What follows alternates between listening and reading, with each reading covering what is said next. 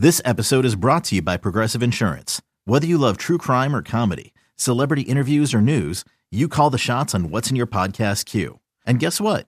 Now you can call them on your auto insurance too with the Name Your Price tool from Progressive. It works just the way it sounds. You tell Progressive how much you want to pay for car insurance, and they'll show you coverage options that fit your budget. Get your quote today at progressive.com to join the over 28 million drivers who trust Progressive. Progressive Casualty Insurance Company and Affiliates. Price and coverage match limited by state law. You could spend the weekend doing the same old whatever, or you could conquer the weekend in the all-new Hyundai Santa Fe.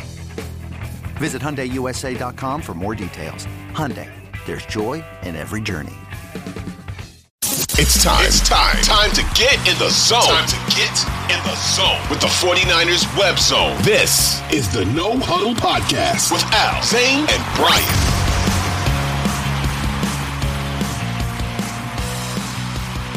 All right, so you're saying Aaron Rodgers is going to be in San Francisco? Look, if the Green Bay Packers, if the Green Bay Packers were silly enough to even float that idea, because if they send Aaron Rodgers, I know 49er fans don't want to hear this. And maybe this is going to catch me a lot of flack, but whatever. I catch a lot of flack for just waking up in the morning. the idea that you don't want Aaron Rodgers to be your quarterback because he's somehow, air quotes, washed is ridiculous. Yeah. If Aaron Rodgers gets over here for one year, two years, what you saw down the stretch changes exponentially. Oh, and yeah. Matt uh Matt LaFleur, you're a great coach. You ain't Kyle. No. Matt LaFleur, And- you you constructed a great roster. It ain't CMC, it ain't Aiyuk, it ain't Samuel, it ain't Exactly. Kittle. Exactly. Exactly. What are we talking about here? Look, Yeah. guys, I know, I know you take a lot of pride in making fun of the way that you've eliminated Aaron Rodgers. Aaron Rodgers can't get it done, all that stuff. Just take those glasses off real quick and realize that if Aaron Rodgers is your starting quarterback this year, somehow, which I don't think, I think Green Bay would let him retire and make him like, you know, before they did Yeah. something like that. Sure. But Aaron Rodgers being on this team is an instant Super Bowl contender, instant Super Bowl favorite. I think, look, Yeah. put it like this. 100%. the 49ers are the third highest team in terms of Super Bowl odds at plus 600. Without a quarterback. Without a quarterback, they have no idea who the quarter. The quarterback, for all we know right now, could be Josh Johnson. Brian could Oh, be Josh Johnson God. at this point. oh, But God. plus 600 with no quarterback, you mean to tell me that Aaron Rodgers joining this team doesn't make Vegas say they're the instant, the instant favorite, even with Even even over the baby even over Patrick City. Mahomes? Yeah. Yeah, sure. even with the baby goat Patrick Mahomes. Come on, man. Like, I just want 49er fans to do this. Let that hurt go. We didn't draft him. He don't he didn't like that we didn't draft him. Cool. But if he's here, you root for him and you make sure that Trent Oh, Dilfer sure. and everybody allows him to wear that 12. That's right. Yeah. You got to ask. Yeah, exactly. Ask Trent Dilfer if he can have that 12 because uh, they retired it, retired it for Trent. but I, I do want to get you out on this, uh, this Jay, and then, and then we'll be out of here. the one thing that gives me hesitation about this situation between Brock and Trey is it really does feel like that locker room a hundred percent bought in on Brock Purdy. And that Yeah. doesn't mean that they don't like Trey or that they, you know, that that they don't believe in him or whatever. Do you think that it's going to be difficult for him in OTAs, in training camp, in preseason to win over that locker room? Or do you think if he comes out and he plays well, that's all it takes? You know, um, Brian, this is the thing is again, this goes back to my miscalculation, you know, theory with Right. Kyle and John. You thought the locker room would be fine with bumps and bruises, but you look at Trent Williams and he says he's got two years left for you, and he came here to compete for a championship. George Kittle knows that he can only play this game as physical as he can for how many years before things just naturally happen. Even Fred Warner, right? Like he's just in a spot where he needs to win, right? I do think that there is a way for Trey to do this, but Trey has to blow them away. And what I mean is, he needs to take that jump that we've all been looking for. Last year, I was at training camp. It was inconsistent, for lack of a better word. It was inconsistent. There were times where you saw some things where you were like, man, oh my God, there it is. And then there were times where like, man, he needs some more work. If he can take some sort of Jalen Hurts jump, and I'm not talking about him jumping up into top five MVP, consideration, yeah. which I think, yeah, the, which I think Jalen Hurts has absolutely vaulted himself into, you know, this past year.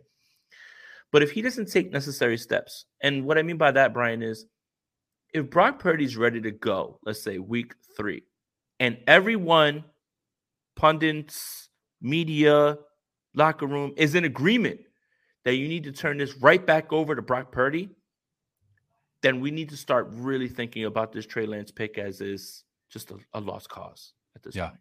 I mean, yeah. if he can't right now, after OTA's mini camp, training camp, be that guy and move forward in that right direction, he needs to at least make this a discussion. He needs to at least have people saying, I don't know how you go back to Brock Purdy after Trey Lance. So there is a way for him to do it. I believe that he can do it. It's just, will he do it? And I think that's what we're all worried about at this point. So he's got everything in front yeah. of him, and I he's gonna get all the first team reps. He doesn't have to worry about anybody behind him, right? Like Jimmy Garoppolo came in later on in the process. Now, you know, it'll be Andy Dalton, Jacoby Brissett. It, will just be a guy who's just like, you know, if God forbid, if right. we have to like, you know, put him in there. But Trey Lance has a chance to really, really, really turn into the guy that many 49er fans want him to be and what this organization thought he would be. So he does have a way to stamp this out. He has to at least make it a tough discussion to go back right. to Brock Purdy at the very least, if he hasn't just immediately blown it away. But I'm of the mind he could complete 300 or 300 passes, run for 100 yards in the preseason. And that discussion's still not going to go away because you know why? We're 49ers fans. And why would it go away? And there's no way that you can just make a decision, right? And just go with it. But at this point, he needs to at least make it a discussion where we can at least say, I don't know how you go back to Brock Purdy after what you've seen from Trey Lance. And I, I think that discussion only happens in the regular season and it only happens if he's putting Correct. up dubs. And 100%. That's the, the and that's the one worry I have. We know historically this offense starts slow, right? And you mm-hmm. know, tons of people wanted to, you know, take whatever they could from that that Bears game in the monsoon. I'm not one of those people, but historically speaking, this offense starts slow. And so that's where it's like they can't start slow. Not for Trey's sake specifically. They can't start slow. And if they do, I, I, I do think it ends up going back to Brock as long as, again, it's the brace procedure and not the Tommy John, right? Which we won't and know. The other, the other thing, Brian, is there's a world where Trey wins games and it's still a discussion. Sure. And there's a world where the 49ers lose games, but I think there's still a way for you to look at Trey Lance and say, well, he's not the problem. Right. right. The defense had an off game in this game, right. or depending on the schedule, right? Like, or this and that happened. So I think largely what dictates what people want to see is wins and losses, which is clearly that. But there's context to why there's a win, why there's a loss. Right. It doesn't necessarily have to do with the quarterback. It's going to be interesting to see how people dissect what it is that happens because if the 49ers come out the gate and they're 0 2 and Brock Purdy's ready to go, but Trey Lance is putting up 340 yards and running for 65 yards and having two and three touchdowns, well, why are we making a move if right. he's not the reason that this right. team is losing? So I do think that that is part of the larger discussion that needs to be had. It's only a kick, a jump, a block.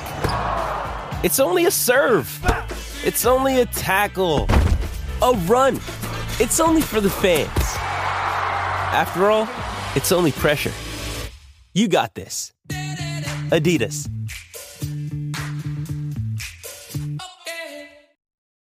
Yeah, uh, and context is always going to be key. Uh, it's just a matter of uh, how many 49er fans can actually embrace that and not, you know, hashtag narrative, right? Uh, they lost twice. You know, they started the season 0 and 2. Trey was the starter. You know, even though he looked, su- you know, like a superstar, we still lost. That's on him, right? That's the QB wins crowd. Right. Um, so yeah, there's always going to be context, and you know, I hope as uh, anybody listening to this, um, you know, just understand that, right? Like you got to take a step back, and you got to, you just gotta, you got to evaluate without red and gold colored glasses on because there is a lot more to evaluation than just did we win or did we lose and lots of people will argue well wins and losses are all that matters. But when you're talking about the context of a football team which is the ultimate team sport like we gotta you know you, you, there's some nuance there. And i know nuance is not fun on social media but that is the reality. Hey jason tell everybody where they can find you where they can read your stuff where they can hear you all that good stuff Appreciate you, Brian, for having me on. Um, it's never a dull moment. I love the the the name of this because it's never a dull moment at all. And and and Never. and I love what you brought about content creators. Like, think about if you're a Buffalo Bills content creator right now. Your quarterback set. Yeah, your quarterback set. You're like, you know, what are you arguing about right now? Should you sign Yeah. Jordan Poyer back? Like, it's just, it's so boring. Like, you know, again, the 49ers uh continue to be a content factory. But um, thank you for having me on. Appreciate man. you. Uh, uh, shout out to Al. Shout out to Zane. Um, shout out to uh Brian. Uh, no, Brian. David. david Sorry, yeah David. God, Yeah. David, don't kill me. I'm sorry. Uh, but uh, yeah, um, you can follow me on Twitter at Jason Aponte two one zero three. Um, Niners Nation is where you'll find uh, daily articles from me and um, Sprint Red Option podcast with my guy Andrew Pasquini, who just learned who Bobby Trees is today. Uh, appreciate you and uh, yeah, thank you, Brian. Thank you for having me, man. Absolutely, man. Thank you, Jason. I appreciate your time. Uh, again, this is the 49ers Web Zone No Huddle podcast on the Audacy Network. Please subscribe, please rate, please review. Uh, I will be back with Zane. Uh, we will be recording tomorrow. This episode will be out on Thursday. Uh, my episode with Zane will be out on Friday. Uh, and we'll be here twice a week through the off season because, as as we said, as Jason said, it's never a dull moment in 49er land. Later.